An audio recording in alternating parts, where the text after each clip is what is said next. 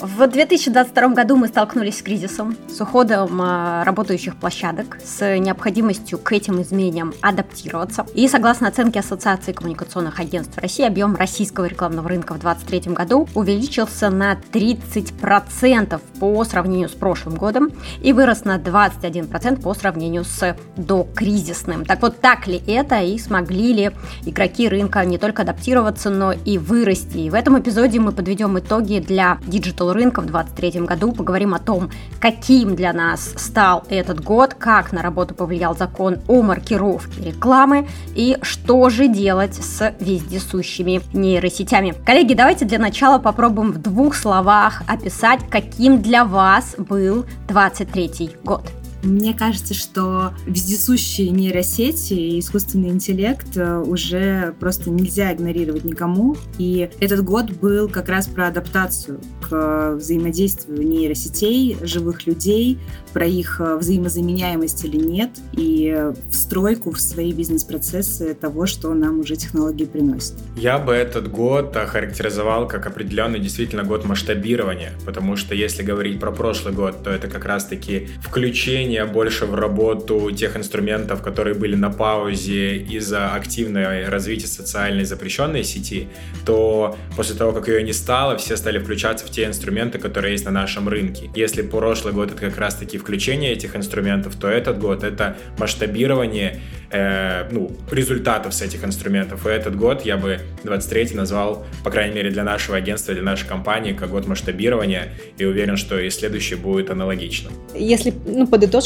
то двадцать третий год он был трансформационным во всех аспектах жизни, принес изменения как в профессиональной деятельности, так и в личных достижениях, и понимание того, что какие-то старые процессы, они не будут работать, и необходимо перестраиваться, быть максимально гибким, наблюдать за тем, что происходит. То есть вот эта гибкость или agility еще на английском языке, это основной, я бы сказала, скилл, который помог в долгой эстафете и выпласти как бы со всех сложных аспектов, которые коснулись автоматизации бизнес-процессов. И если мы говорим про сферу блокчейн и, и тех сложностей, которые э, были связаны с этим. Для международного рынка с учетом и наличием российских корней это стало еще сложнее находиться и существовать за пределами, наверное, России, я бы так сказала. Да, я, я полностью солидарна с Анастасией.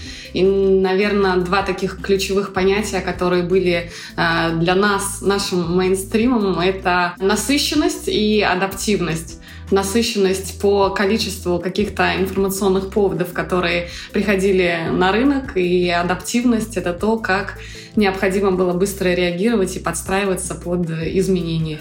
Круто. И сегодня у нас в гостях Дарья Вахрушева, основатель сервиса управления публичностью SISTERRRS, Сергей Игнатьев, сооснователь диджитал-агентства Hope Group, Татьяна Никишина, директор по развитию в креативном агентстве «Ближе», и Анастасия Игнатенко, сооснователь ANASTASIAX GROUP, амбассадор здорового образа жизни, профессиональный бизнес, лайф и wellness-коуч. И перед началом эпизода, друзья, хочу попросить вас оставить отзыв и подписаться на подкаст на той площадке, на которой вы сейчас нас слушаете. Это правда важно для развития подкаста и очень поможет нам. Спасибо, коллеги! И мы начинаем.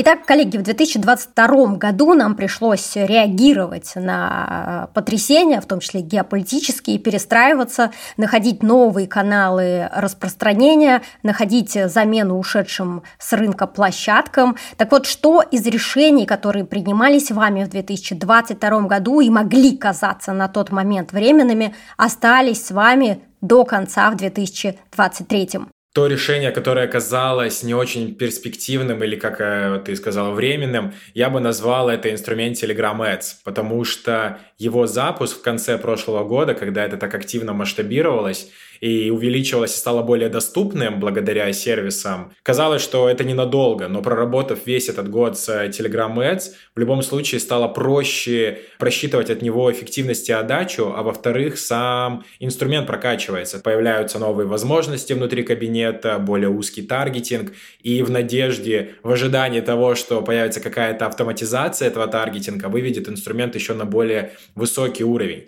И для меня неожиданно, но сработал. То есть есть инструмент, который ожидаемо сработал, это контекст, а есть неожидаемо сработал, это Telegram Ads. И я думаю, что будет полезным, если мы сейчас дадим какой-то небольшой саммари по поводу того, что сейчас можно делать через Telegram Ads, какие возможности таргетирования доступны и для каких ниш вы рекомендуете использовать этот инструмент.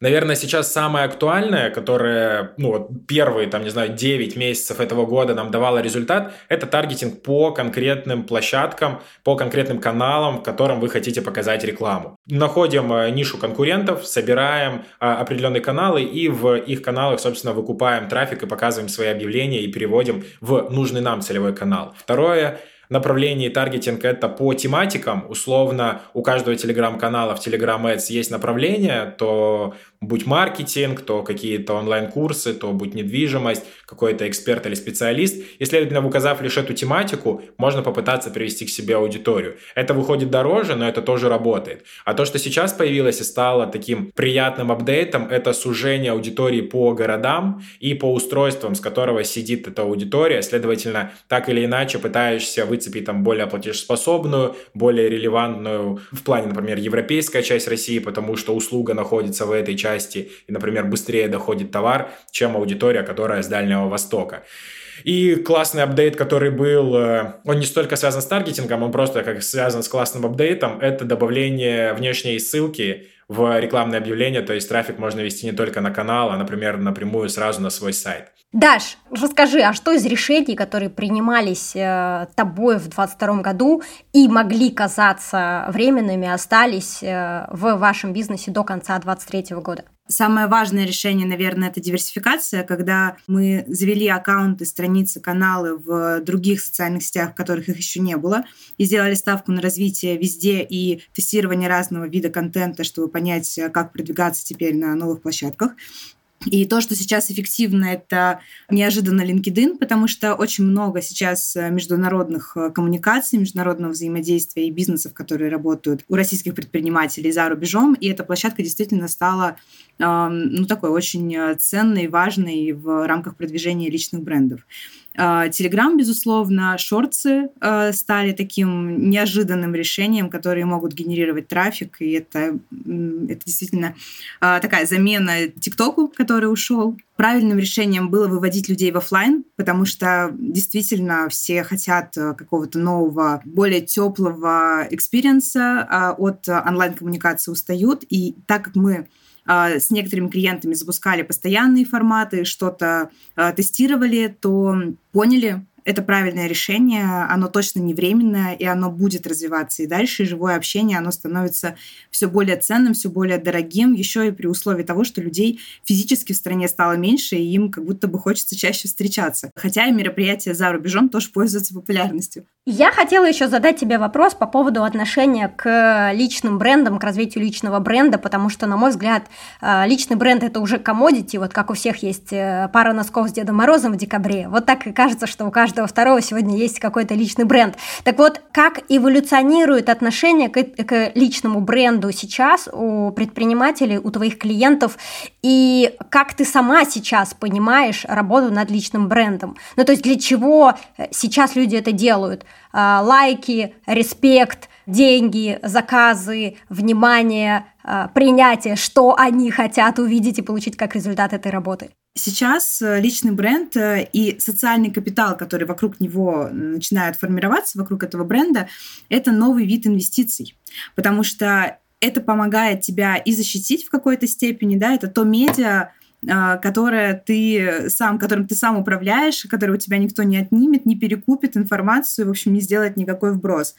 Это инструмент нахождения связей и контактов, плюс выхода на новые рынки. Когда у тебя уже есть аудитория там, где ты находишься, ты гораздо более авторитетно выглядишь, приходя куда-то в новые страны, в новые комьюнити, в новые ниши. И в связи с тем, что мир меняется, и мы не знаем, чем мы будем заниматься в каком году и в какой стране, это действительно имеет определенную такую ценную подоплеку. Еще одна причина, ну, естественно, она всегда, мне кажется, будет, это работа со своим эго, это признание, это то, что помогает человеку чувствовать себя лучше среди равных, да, то есть сейчас очень много успешных, всем нам хочется выделяться, нам хочется получать обратную связь от мира, почему я, в общем-то, молодец, и очень мало кто умеет сам себя оценивать и сам себя признавать, хвалить, и вот эта поддержка со стороны, когда тебя награждают определенными статусами, либо наградами, когда ты публикуешься, когда тебя приглашают как спикера, ну и, естественно, когда тебе ставят лайки и на твой контент реагируют, это помогает укреплять уверенность в себе и двигаться, в общем, дальше. Супер! Так, Таня, давай я напомню вопрос. Я помню. О, все, давай. После того, как компания Meta была заблокирована на территории Российской Федерации, почти весь инвентарь, он сместился в сторону российских площадок. И был вот этот период релокации в ВК, и наше агентство, оно непосредственно принимало участие в адаптации этих блогеров на платформе ВК. И то, что в двадцать втором году казалось немного странным и страшным, что как же так, неужели действительно нужно будет работать с ВК, то сейчас мы с удовольствием это делаем. Мы продолжаем работать с ВК, мы активно предлагаем рекламодателям работать в ВК. Да, конечно, не все алгоритмы идеальны, и сами ВК это признают, и они постоянно адаптируются и постоянно оптимизируют свои процессы.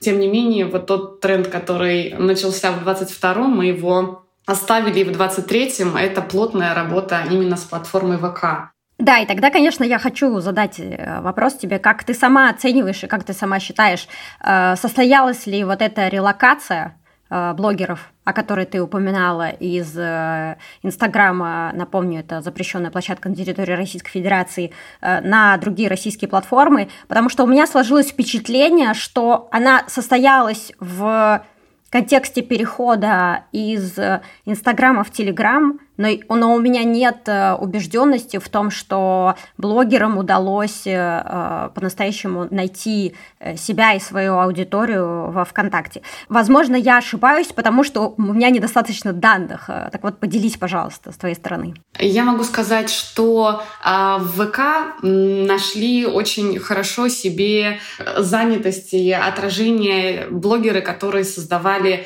короткие видео. Особенно тиктокеры, их переход в ВК, на мой взгляд, состоялся вполне неплохо, и он продолжает происходить. Конечно, хочется более быстрых результатов, конечно. И всегда, когда э, мы взаимодействуем с блогерами, которые привыкли, что в ТикТоке видео может залететь там, первое на пять тысяч просмотров, там, второе на пять миллионов, и вот такой вот э, рост, он в ТикТоке был возможен. Конечно, ВК — это не та площадка, на которой возможен такой быстрый рост, и ВК — это э, платформа, где нужно э, выстраивать свое позиционирование, взаимодействие с аудиторией, как и на других площадках, и здесь это идет более медленно, и, конечно, Конечно, релокация была успешной у тех блогеров, у которых и так были большие охваты на других платформах. То есть м, прийти в ВК а, с нулевой аудиторией и создавать а, свое сообщество с нуля при условии, что ты, например, ми- был микроблогером в Инстаграме, ну, здесь точно так же ты просто начинаешь с нуля, потому что э, вот этот перелив трафика, он просто не состоится, а, потому что те, кто был подписан в Инстаграме и продолжает э, смотреть контент в Инстаграме, он будет также смотреть в Инстаграме, несмотря на запреты и вэ пэ эны. Вот. Но если м- дело касается крупных блогеров, которые действительно создают эксклюзив контент на платформе ВК, то здесь э, релокация выглядит гораздо более интересно. Если мы говорим про автоматизацию э, контент-стратегии для э, международной русскоговорящей аудитории, то в прошлом году пришлось активно использовать те инструменты, которые автоматизируют всю контент-стратегию. Лично это э, осваивать, смотреть, что лучше работает. Причем, подчеркну, если мы говорим про компании, которые выходят из России на международный рынок, то здесь требуются одни инструменты, а если мы говорим про те компании, которые хотят по тем или иным причинам заходить в Россию, то это абсолютно другой каталог инструментов. Поэтому здесь необходимо эти стратегии подстраивать и, соответственно, как говорится на английском, tailor-suit под разные кейс-стади использовать. Это, наверное, вот очень грубо будет сказано. Тогда я правильно понимаю, что вот эти решения, которые вы воспринимали как временные в двадцать втором году, это как раз нейросети? Ну, собственно, да, использование нейросетей началось как бы с того, что мы поиграем с этим инструментом и посмотрим, как он работает. Он превратился в использование разных площадок, которые есть, да, ну, по сути дела, в ежедневный инструмент в, в работе. Повторюсь, что когда мы анализировали также использование разных нейросетей и работу с контентом, то, как правило, контент для русскоговорящей аудитории и использование русских решений намного эффективнее, нежели, допустим, решения, которые англоговорящие. Они не, не обладают таким слогом и э, таким красноязычным русским языком, как, допустим, GigaChat э, да, и Яндекс.Джи Пи Ти. Но при этом, если мы говорим про международное э, использование контента, то ChatGPT, Grok, э, они прекрасно решают эти задачи и позволяют автоматизировать э, огромное количество бизнес-процессов. И мы вернемся к рынку. Согласно оценке Ассоциации коммуникационных агентств России, объем российского рекламного рынка превысил четыреста девяносто пять миллиардов рублей и увеличился на тридцать процентов по сравнению с прошлым годом и на двадцать два процента по сравнению с докризисным две тысячи двадцать первым годом. Так вот, сходятся ли эти цифры с вашим видением рынка и чувствуете ли вы этот рост? Ну, то есть удалось ли вам условно в этом году заработать на двадцать два процента больше по сравнению с докризисным в двадцать первом? Классная статистика. Действительно, если говорить про рынок в целом и про обороты, которые сейчас есть у нас в компаниях, объективно обороты растут, потому что и результаты растут, инструменты развиваются, благодаря которым можно достигать лучших результатов. Следовательно, рекламодатели, заказчики готовы большие бюджеты вкладывать в рекламу. И здесь статистика абсолютно верная и закономерная. Если прям в процентах вычислять на двадцать или там тридцать процентов это приросло, сейчас сложно сказать, потому что так не прикидывал. Но тренд абсолютно такой, абсолютно положительный, и рынок действительно растет. А, наверное, во всей всех каналах, с которыми мы работаем, будь то контекст в Яндекс.Директ, реклама ВКонтакте или Telegram Ads, или то же самое сотрудничество с блогерами. В любой из социальных сетей эти бюджеты растут от месяца к месяцу, потому что растут результаты. Поэтому я согласен. Да, я могу сказать, наверное, с обратной стороны, так как я не продаю рекламу и не закупаю ее массово, но работаю с личными брендами, которые отчасти этим занимаются. Действительно, мне кажется, стало больше уверенности при закупке рекламы.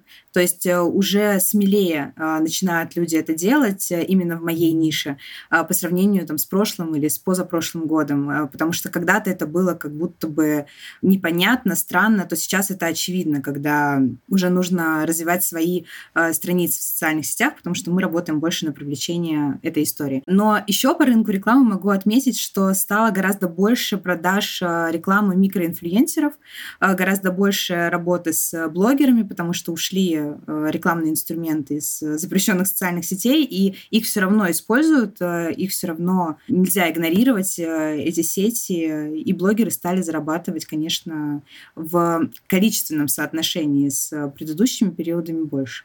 Такого большого э, увеличения мы не заметили на себе, но здесь стоит отметить, в принципе, специфику нашего агентства, потому что мы много работаем с какими-то федеральными событиями, региональными событиями, то есть мы креативное агентство, которое создает виральные инфоповоды, связанные как раз вот с э, различными событиями на российском рынке. Вот, в связи с этим и э, в двадцать втором году у нас э, был достаточно э, неплохой показатель по прибыли, и в двадцать третьем году этот показатель, он также не падает, но при этом и не сильно увеличивается, просто потому что э, доля коммерческих э, брендов, она составляет меньшую часть в, э, именно в специфике вот, э, нашего агентства. Я свои тоже пять центов тоже вставлю со стороны э, такой международной перспективы. Если отслеживать бюджеты э, компаний, да, на распределение как раз маркетинговых услуг, то они, наоборот, упали. И э, количество диджитал-маркетологов штатных, оно намеренно было сокращено по ряду причин, в том числе там, в компании Meta, к примеру. Ну, первое – это элементарно кризис. Да, держать международные компании, в том числе, допустим, в крупных э, городах, таких как Сингапур, Дубай, дорого иметь квалифицированный рабочий труд. И вторая причина – это очень высокий уровень автоматизации, который фактически э, сокращает э, рабочую силу и приводит к тому, что эта услуга обесценивается.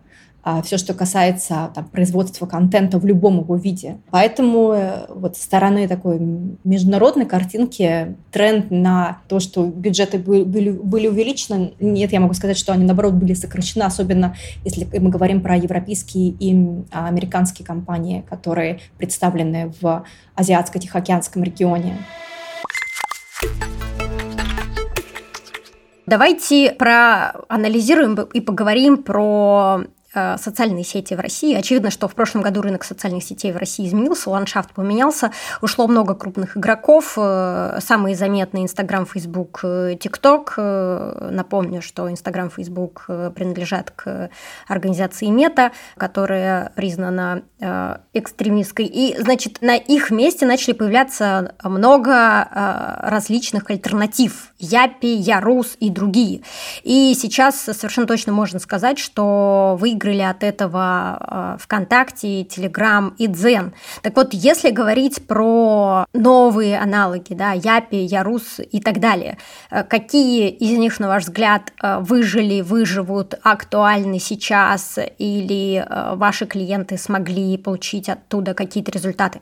Именно эти приложения, ну, честно, ни я, ни мои заказчики никак в работе не используем. Если говорить в целом э, про твой вопрос, то действительно развитие Дзен, ВК и Телеграма было заметно, абсолютно точно. Они стали активно свои инструменты, ну, как я уже сказал, развивать, добавлять какие-то интересные находки, гаджеты. И если точно могу сказать, что продажи в Telegram увеличились, и благодаря продвижению определенных статей или промо-страниц на Яндекс.Дзен тоже приносит определенный результат в проектах. С ВК мне сложно сказать про продвижение через контент, могу сказать лишь продвижение через таргет. Да, проекты качают, некоторым нужно меньше времени, чтобы разогнаться, кому-то чуть больше времени, но так или иначе, вот эти три ключевых инструмента, они действительно работают. Работают ли они лучше, чем это было до того, как запретили определенные площадки, сложно сказать, потому что в целом я эти инструменты не особо использовал. То есть, грубо говоря, когда не стало платформы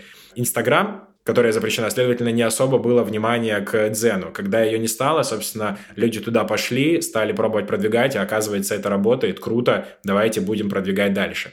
А вот те площадки, которые ты назвала в начале, честно, они проходят как-то мимо меня и наших проектов, поэтому мне сложно их прокомментировать. Да, я тоже, наверное, солидарна с Сергеем. Мы не используем Япи, мы не используем...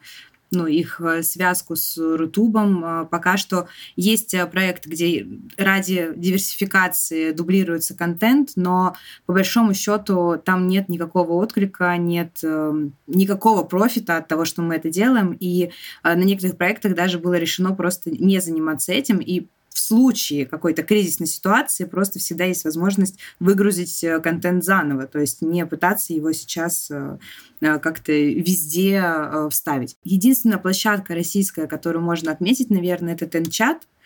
Сейчас в некоторых проектах замечаю, что он действительно может быть полезен, но не с точки зрения какого-то массового привлечения аудитории, а именно с точки зрения построения новых связей. Немножечко лидогенерация оттуда тоже уже заметна. И мне кажется, что эта платформа будет развиваться и, возможно, где-то станет альтернативой тому, чего не хватает аудитории сейчас. И я думаю, будет полезным, если ты коротко дашь какую-то справку про TenChat. Что это, для кого это, о чем это? TenChat – это деловая соцсеть, как будто бы альтернатива Фейсбуку либо LinkedIn, но российского производства. Там есть прикольная опция посмотреть, к каким юридическим организациям относится человек, какую роль он там занимает, какой у них оборот, какая отчетность. То есть проверить контрагента на чистоплотность.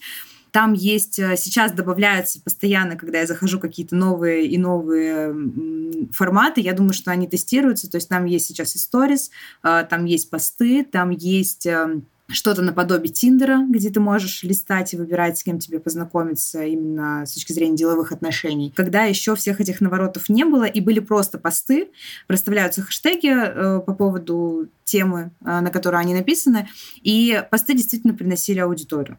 Вот. Э, сейчас... Э, Работают разные инструменты, там есть и масслайкинг, и э, комментирование, и спамят некоторые товарищи. Вот. Но социальная сеть это находится в процессе э, стабилизации, на мой взгляд. То есть она тестирует э, разные опции, что зайдет, что не зайдет. И я думаю, в том виде, в котором она будет работать, это не тот вид, который сейчас. Скорее всего, мы увидим чуть позже, э, во что это все выльется. Но стоит отметить, что Инстаграм, несмотря на блокировку, он не сильно потерял в охватах. И те блогеры, которые, с которыми мы работаем и которые открывают статистику, они, ну, они говорят о том, что, в принципе, они уже нарастили те же цифры, которые были и до блокировки. Поэтому говорить о том, что, например, эффективность интеграции у блогеров, она сильно упала, не приходится. Если говорить именно про вот наше агентство и про наши задачи, то э, мы продолжаем работать с Инстаграмом в связи с тем, что для нас ключевой фактор — это э, донесение важного и нужного сообщения до целевой аудитории. Поэтому здесь для нас первостепенно именно живая аудитория с высоким эс ай, с высоким откликом. И Инстаграм продолжает удерживать достаточно высокую планку среди социальных сетей. Телеграм, конечно, очень сильно набрал популярность, и, на мой взгляд, эта популярность и количество пользователей, они существенно выросли из-за интереса, в первую очередь, к новостному контенту, и блогеры, которые перешли в Телеграм, и которые, даже если не целиком перешли, а просто начали дублировать где-то контент или там создавать просто отдельно свои каналы, они только выиграли на этом, и с каналами в Телеграм мы также работаем, потому что аудитория, она все равно несколько разнится. Если говорить про YouTube, например, то да, конечно, там рекламный потенциал площадки, он просел с уходом Google из России, но, тем не менее, пользователи, они массово оттуда не ушли. И да, часть аудитории, конечно, она переходит в ВК, и в ВК мы видим стратегию ВК, которая выкупает топовые продакшены и там как Medium Quality и другие, создавая эксклюзивный контент именно на своей платформе, но тем не менее на YouTube остается очень и очень много качественного контента и классных блогеров, которые продолжают создавать контент именно на этой платформе, и там мы тоже продолжаем с ними работать. Вот. Но, кстати, если говорить, например, про YouTube, то в нашем опыте больше, больше интерес сейчас получают именно шортсы за счет возможности быстрой интеграции, за счет возможности быстрого получения высоких охватов. Ну, в принципе, да, этот тренд все быстро, быстро, быстро, он, он остается, и я думаю, и в двадцать четвёртом году он тоже будет актуален.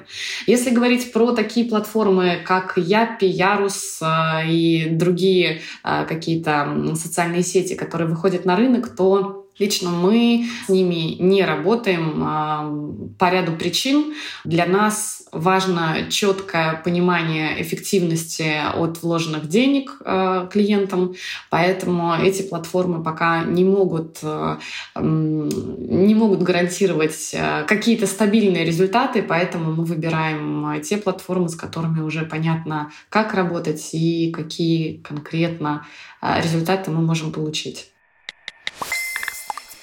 И, конечно, мне кажется необходимым обсудить закон о маркировке рекламы. Так вот, как на вашу работу в двадцать третьем году влиял этот закон? Начали ли вы применять это на практике?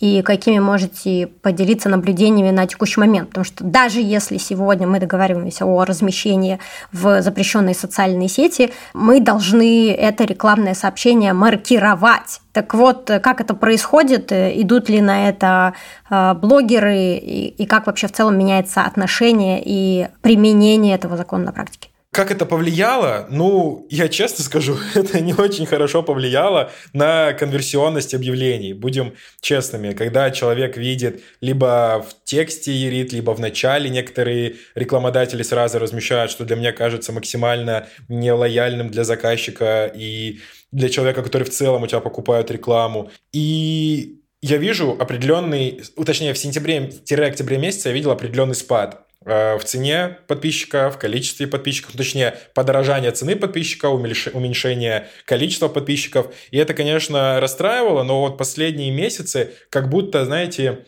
случилась определенная такая слепота на эти маркеры, и аудитория к ним уже привыкла и стала спокойнее реагировать. Ну, то есть первые два месяца это прям жесткий срез, падение, сейчас результаты выравниваются. И я надеюсь, что в дальнейшем это в целом ну, снизойдет или даже перестанет как-то урезать эффективность взаимодействия с блогерами. Насколько охотно или неохотно идут, здесь это зависит исключительно от сознательности и как рекламодателя, так и рекламораспространителя. Если рекламораспространитель говорит «нам не нужно», мы говорим «спасибо, нам тоже», потому что это лишние риски, на которые мы не готовы идти. Поэтому мы работаем с теми блогерами, которые сознательны, которые готовы подписать договор. Тем более, грубо говоря, мы как агентство за них все делаем. Мы подготавливаем все бумаги, мы получаем маркировку, говорим только «друг, пожалуйста, разместите это у себя в посте, зашей в ссылку или в самом низу это, пожалуйста, отметь». По большому счету все. Поэтому большая часть, наверное, девяносто процентов без проблем идут. Оставшиеся десять процентов говорят, я не верю в этот закон, я не буду это делать. Ну что ж, я переубеждать тоже никого не буду. Ваш выбор. Но при этом мы, конечно, обязательно маркируем. Наш опыт на данный момент такой. Ну, я могу сказать, что российские бренды, они продолжают работать с инстаграм-блогерами, и с точки зрения законодательства, насколько мне известно, пока нету таких прецедентов, где российские бренды получали, например, штрафные санкции за взаимодействие с блогерами в инстаграм. А вот, например, отсутствие промаркированной рекламы уже получило свое, так сказать, вообще понесли наказание э, те э, рекламодатели, которые не маркировали рекламу. Поэтому я не знаю, какой ответ правильный, в том числе и для наших слушателей. Вот, поэтому я не призываю работать в Инстаграм. Вот, я призываю действовать в... целесообразно и при этом в рамках законодательства Российской Федерации. Маркируем рекламу и работаем в тех социальных сетях, в которых комфортно. Я бы сказала так. Я могу, знаешь, добавить комментарий о том, что этот закон очень сильно мотивирует специалистов креативных индустрий наконец-то заморочиться с качеством рекламы, потому что и раньше можно было все что угодно подать, как... личную рекомендацию. Ребята, я пью этот сок, я делаю, не знаю, упражнения вот по этому курсу, а сейчас приходится думать, а как сделать так, чтобы маркировка рекламы, она не смутила аудиторию и перевернуть эмоциональную привязанность к твоей подаче таким образом, чтобы еще и захотели купить. И это очень сильно видно по блогерам и по медийным персонам, по медийным проектам, кто умеет красиво делать рекламу, а кто действительно так и не смог перестроиться, это выглядит максимально топорно и э, плохо. И мой прогноз, что те, кто научатся делать классную рекламу, интересную, вовлекающую, где все равно, есть там маркировка или нет, они, конечно же, очень сильно вырастут по э, своему ценнику, э, даже если у них меньше будут показатели количественные, э, просто за счет э, качества подачи этого контента. Да, я согласна с этим наблюдением. Мне э, самой нравится, когда рекламные интеграции разные. И поэтому я, наверное, смотрю практически всю рекламу, которую делает Ирина Понорошка, просто потому что она делает это э, творчески. Ну, то есть мне любопытно, как она это сделает. Или э, рекламные вставки, которые э, делают видеоблогеры. Э, я тоже обращаю на это внимание, потому что я понимаю, что это тоже продакшн, что как бы все ребята работали над этим, над тем, чтобы мне было любопытно и интересно посмотреть, а, собственно, к чему они это ведут. При этом, если говорить про кухню, мы, например, в агентстве экспертного маркетинга в этом году осознали, что э, теперь услуга посевов или размещению блогеров, она стала дороже. Просто потому, что мы, как агентство, должны тратить на тридцать процентов клиентов больше усилий. Я говорю про документооборот, я говорю про контроль, размещение этих токенов и так далее. И получается, что ну, кто-то должен за это заплатить. И для того, чтобы экономика сходилась, выходит, что платить за это должен или блогер, или клиент, или они оба. Вот как вы внутри себя решили этот этический вопрос? Мне интересно. У нас нет отдельной услуги по созданию рекламных кампаний, мы не продаем инфлюенс-маркетинг, но цены на услуги в целом, они выросли. И понятно, что они выросли в том числе по причине дополнительных каких-то действий в разных областях по привлечению дополнительных специалистов. И я могу сказать, что юридический отдел в этом году у нас гораздо больше загружен, чем в прошлом и позапрошлом. То есть гораздо больше проверок добавилось дополнительных при работе с разными какими-то задачами. Ну, наверное, в данной ситуации...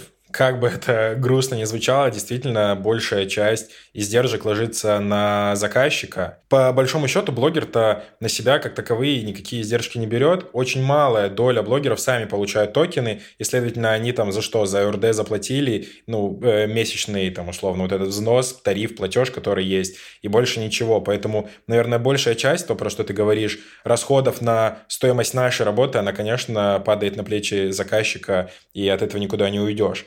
А те расходы, которые мы берем на себя, это уже исключительно в зависимости от того, насколько у нас лояльное отношение с заказчиком. То есть где-то мы идем навстречу и условно сами оплачиваем ОРД, где-то мы не можем себе это позволить и точно просим делать это, ну вот, рекламодателя. Поэтому все-таки заказчики, крепитесь. А что касается, опять-таки, нашей практики, то м, поскольку мы работаем а, по большей степени с нативными интеграциями при взаимодействии с инфлюенсерами, и, опять-таки, наши рекламные интеграции, они носят рекомендательный характер, без использования промокодов, ссылок и всего остального, то это не подлежит маркировке. Поэтому в данном случае, вот конкретно для нашего агентства, закон о маркировке рекламы, он не так сильно отяготил наши процессы. Так, вот это интересно, давай еще раз. Неужели есть реклама, которую можно не маркировать? Потому что насколько я читала комментарии юристов, маркировать нужно все, даже если...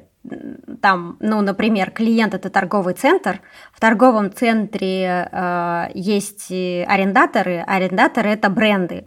И естественно, что лента торгового центра в любой социальной сети состоит из новостей этих брендов.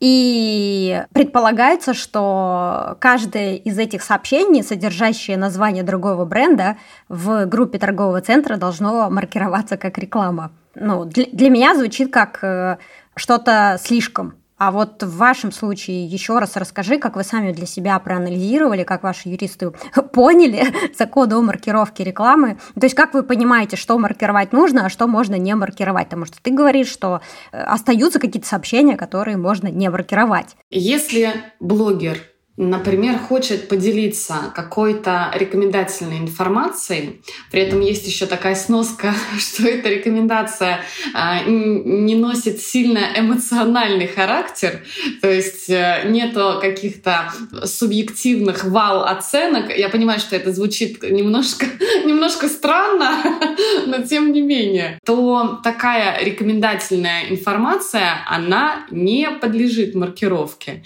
То есть, если блогер, например, говорит о том, что, ребят, кто еще, например, вот кто на выходных будет в Москве и вдруг еще не успел посетить выставку «Россия», то давайте прямиком на вэ дэ эн ха. Так. Вот такое информационное сообщение, оно не подлежит маркировке. Mm-hmm. Какая тонкая, какая тонкая, тонкая грань. Но смотрите, блогеры, они же и правда могут э, поделиться какой-то, э, каким-то... Э, тут очень тонкая грань, блин. То есть получается, что нет э, ссылки, нет, нет какого-то промокода, нет того, что, ребята, вы получите там какое-то специальное предложение, если скажете, что вы пришли от меня. Верно. Этого Верно. Нет. Есть, есть, есть just a friendly reminder, да? Да, никто не запрещает просто что-то рекомендовать в целом, да? Когда блогер, например, рассказывает о том, что вот в, в Питере открылась какая-то выставка, что там в этажах новая интересная какая-то там коллаборация, арт-коллаборация, то он просто рассказывает, и это просто повествование, и, конечно, маркировать все, что, все, чем хочет поделиться блогер, просто потому что блогер — это э, лидер общественного мнения, это было бы, конечно, ну, прям сильно перебор. Блогер имеет право открыто выражать свою какую-то позицию относительно э, там, событий или происходящих вещей.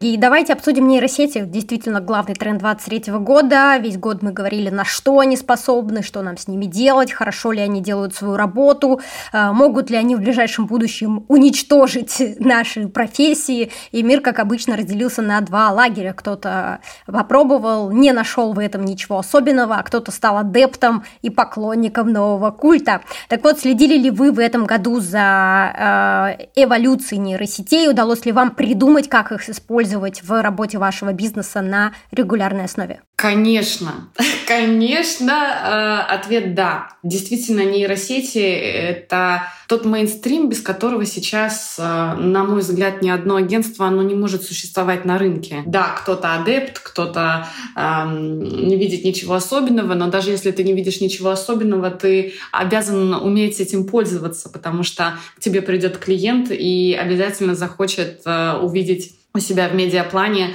э, что-то такое, что будет э, соответствовать трендам рынка.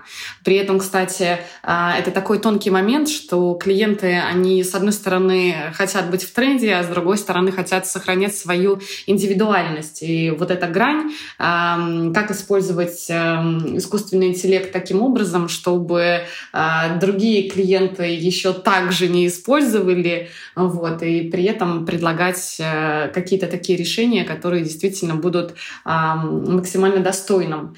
Конечно, западные примеры с использованием нейросетей, они на несколько шагов опережают российский рынок, но я думаю, это вопрос времени, вот, и российский рынок э, нагонит все это. Вот э, могу сказать, что меня, например, очень впечатлили новости о том, что там компания Volkswagen целиком заменила маркетинговое агентство на искусственный интеллект. На мой взгляд, российский рынок просто пока не готов э, уйти от, э, ну, от каких-то наших э, стандартных историй взаимодействия между людьми, поэтому э, в ближайшем будущем я не вижу вот таких же примеров, где какая-то компания российская просто берет и увольняет всех своих сотрудников и просто берет одного человека, который будет заниматься нейросетями. Но это вот мое сугубо мнение. Мы, в свою очередь, используем нейросети при создании контента, который распространяем в интернете, для создания виральных инфоповодов, которые также активно набирают обороты в интернете. К сожалению, я не могу все озвучивать, вот, но, тем не менее, могу сказать, что мы это активно используем. Пару слов по поводу искусственного интеллекта. Интересный тренд, который просто нельзя не отметить, это витуберы. Вот, или э, их еще называют virtual humans. Наверняка большинство слышали, но для тех, кто, может быть, слышал, но не запомнил, э, это витуберы выполняют все те же самые действия, как обычные блогеры. То есть они там публикуют контент, общаются с подписчиками, что-то рекламируют, продвигают бренды, но они виртуальные, то есть их не существует на самом деле. Они создаются с помощью нейросетей, которые генерируют аватар, то есть это внешний облик персонажа. Вот. И таким образом любой бренд, он может создать такого витубера, который будет амбассадором. И что это дает? Это дает возможность стабильности и понимания, что э, твой амбассадор не наделает каких-то глупостей, из-за которых потом там, может быть какое-то негативное влияние на репутацию компании, что там твой блогер завтра не переедет в другую страну. И не устроит голую вечеринку, да? Очень удобно. Я обхожу, я вообще все обхожу. Вот, просто... Витуберы — это интересный тренд, который уже много лет в Азии присутствует, а в России пока он все никак не приживется. Вот. Но, тем не менее, я уверена, что с развитием нейросетей и витуберы также будут набирать популярность. Нейросети — это действительно очень эффективный инструмент, который помогает сократить время на поиск информации, время на придумывание какой-то канвы для выступления, для поста, для текста, для какого-то смыслового сообщения. И не использовать их максимально странно для тех, кто стремится повышать эффективность работы своей компании. Вот, потому что чем меньше времени тратят твои люди, тем больше результата они могут, в общем-то, принести. С другой стороны, есть соблазн и, ну, скажем, такой пока что мне непонятный тренд на использование нейросетей для того, чтобы создавать фото, видео и, в общем-то, вообще создавать аватары э, искусственных людей. И, с одной стороны, очень хочется эти кейсы протестировать, и мы даже думаем насчет некоторых из них, но, с другой стороны, как будто бы это именно в нашей сфере э, совершенно перевернет то, что было создано, и то, что мы считали неким каноном э, про как раз ведение личных блогов, про личные выступления, про энергию спикера. То есть здесь непонятно, сможет ли нейросеть, и как будто бы страшно, что она сможет э, заменить э, живого человека, поэтому мы не спешим еще туда очень глубоко уходить. Но а, те инструменты, которые дают нам возможность сократить время дизайнера, копирайтера, бренд-менеджера, пиарщика на поиск каких-то идей или решений, черновых набросков, мы, конечно же, используем. Я здесь немножечко дополню. Мы скорее нейросети используем не как а, отдельный инструмент, который может условно кого-то заменить, какого-то спеца, мы скорее его используем как дополнение к какому-то спецу. Потому что, буду честным, в рамках работы с рекламой тот искусственный интеллект, который условно доступен сейчас там, специалистам по рекламе, это не те инструменты, которые вычисляют аудиторию и приводят тебе целевых э, людей. Ну, то есть тот э, искусственный интеллект, который у нас есть, это написание текстов, создание картинок и, может быть, предложение каких-то идей. Совершенно разные ниши. И вот если говорить про то, что нам доступно, э, это больше используем для того, чтобы натолкнуть на какую-то мысль. Условно говоришь, а придумай мне пару заголовков. Смотришь, что он пишет, пишет, понимаешь, что это абсолютно ни в какую там э, рекламу нельзя использовать, но такой, о, а это можно перевернуть вот так, и начинаешь дальше сам додумывать. И мы скорее используем это в таком ключе, потому что еще ни разу искусственный интеллект не придумал прям целевой, классный, крутой заголовок, который бы мы поставили в объявление. Поэтому, несмотря на всю его, э, так скажем, популярность в этом году, всю его востребованность и там, эффективность, он пока у нас, ну не то чтобы не прижился, он как отдельный инструмент, который может жить сам по себе в нашей компании, пока просто невозможен. И мы его даже если бы хотели как-то э, внедрить, ну, он просто не справится с теми задачами, которые мы действительно на него хотим возложить. Поэтому это больше для нас такой помощник, который нас наталкивает на какие-то мысли и идеи. С ним так и живем. Надеюсь, э, как минимум еще несколько лет проживем, и он нам поможет э, улучшать конверсионность нашей рекламы. Да, мы, кстати, записали очень интересный подкаст на тему того, как нейросети можно использовать в работе диджитал-специалиста. Роман Кумар Виас имеет большой опыт работы с нейросетками, адаптацией их, и он довольно интересно рассказывал о том, как он обучает нейросеть, чтобы нейросеть стала лучшим партнером в решении каких-то задач, и в том числе любопытно, что мы с ним пришли к выводу, что для того, чтобы продуктивно взаимодействовать действовать с нейросетью, и для того, чтобы она качественно решала твои задачи, тебе необходимо э, демонстрировать навыки коуч-компетентности. В противном случае э, это работает гораздо хуже. Ну, то есть, фактически, те же самые навыки, которые нам нужны для выстраивания взаимодействий с людьми, ровно те же навыки нам нужны для выстраивания взаимодействий с искусственным интеллектом. Так, Анастасия, конечно, у меня для вас тоже такой э, специальный вопрос про нейросети.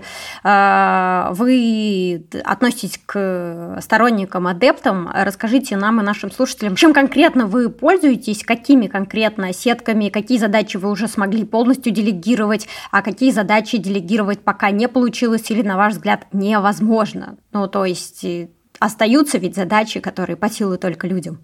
В целом, да, как отметила Татьяна, двадцать третий год он, он стал ключевым трендом для нейросетей, поэтому это коснулось не только нашу команду и возможность применения технологии, и позволило автоматизировать, оптимизировать процессы в сегменте консалтинговых услуг и повысить эффективность. Причем хочется добавить, что это коснулось абсолютно разных сегментов в консалтинге, начиная от маркетинговых задач, заканчивая задачами по легаси, по автоматизации вот, до каких-то правовых норм, да, и понимания, как автоматизировать вот ту рутину, которая в большинстве своем отнимает а, время, подготовка каких-то там агриментов, да, и вот когда ты копаешься там в этом договоре, там, не знаю, на пятьдесят страниц, как это можно автоматизировать, а, возможность внедрить там электронные подписи,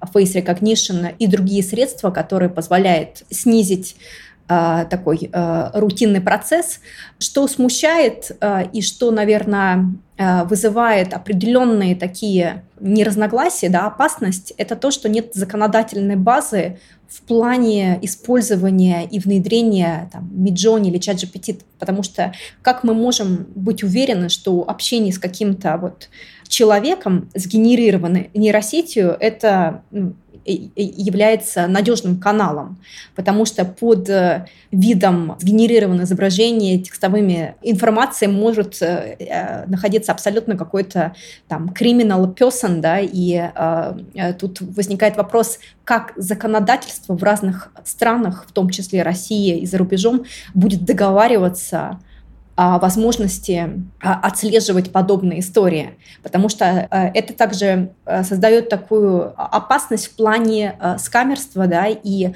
того, что можно использовать любой контент и фактически управлять мнением или заводить в заблуждение.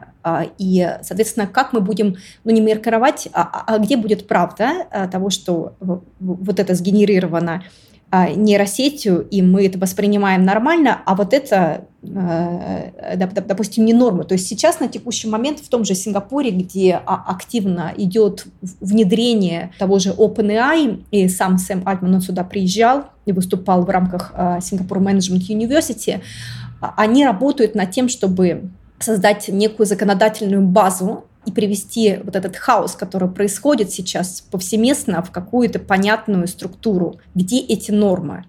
Где правила? Повторюсь, на текущий момент э, на уровне законодательства этих правил нет. И это создает определенную угрозу. Да, и про это э, выступали, говорили несколько лидеров уже о том, что э, нужно договариваться об этом и, и, и э, думать на шаг вперед, к чему может это привести. А с другой стороны, это автоматизирует действительно огромное количество задач и создает возможность для творчества, для того, чтобы заниматься какими-то интересными хобби. Угу. Да, я слышу, что, с одной стороны, мы много сейчас обсуждаем в контексте российского медиаландшафта маркировку рекламы, а кажется, что нам уже пора обсуждать маркировку искусственного интеллекта. То есть там, при, при создании этого материала использовался искусственный интеллект, при ведении этого аккаунта используется искусственный интеллект. Имейте в виду, это не настоящий человек, он сгенерирован с использованием искусственного интеллекта, потому что, да, действительно, все это вместе легко может вводить в заблуждение. Все так. Это сложный, очень сложный вопрос. Даже известный вот случай, там, если не ошибаюсь, с, с моделью, где она за четыре месяца набрала там какое-то энное количество подписчиков в, в Инстаграме, и потом выяснилось, что это абсолютно была сгенерированная нейросетью модель, которая не существует, но при этом она получила огромное количество запросов на, там, на личные встречи, на желание познакомиться, да, поэтому возникает вопрос, а как мы будем молодое поколение, в том числе наших детей, когда прогресс достигнет определенного потолка, объяснять, что как бы вот с этим человеком стоит взаимодействовать, а вот с этим не стоит.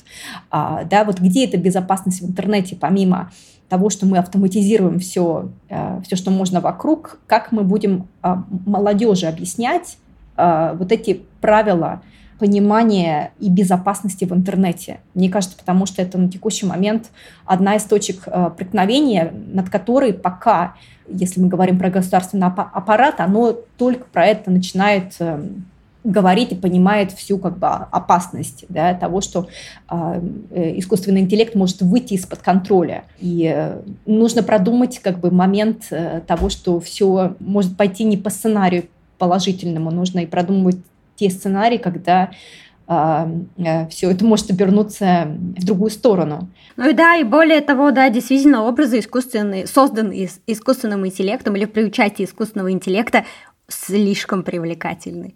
Очень привлекательный, абсолютно притягательный. И поэтому вероятность или возможность испытать какое-то чувство влюбленности к созданному персонажу э, очень легко представить.